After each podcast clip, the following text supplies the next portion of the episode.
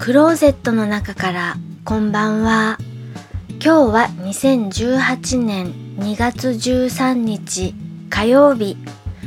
時刻は21時30分を過ぎました。外の気温はマイナス14度。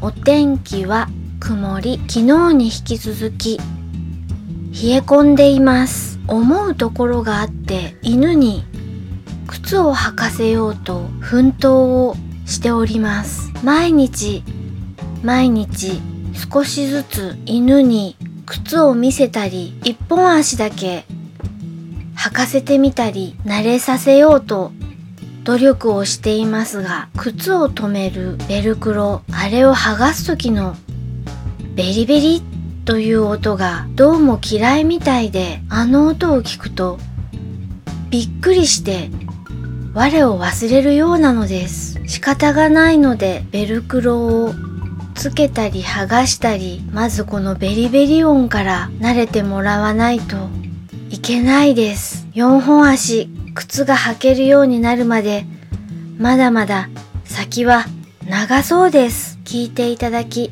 ありがとうございます。北海道夕張からお話はゆいまるでした。おやすみなさい。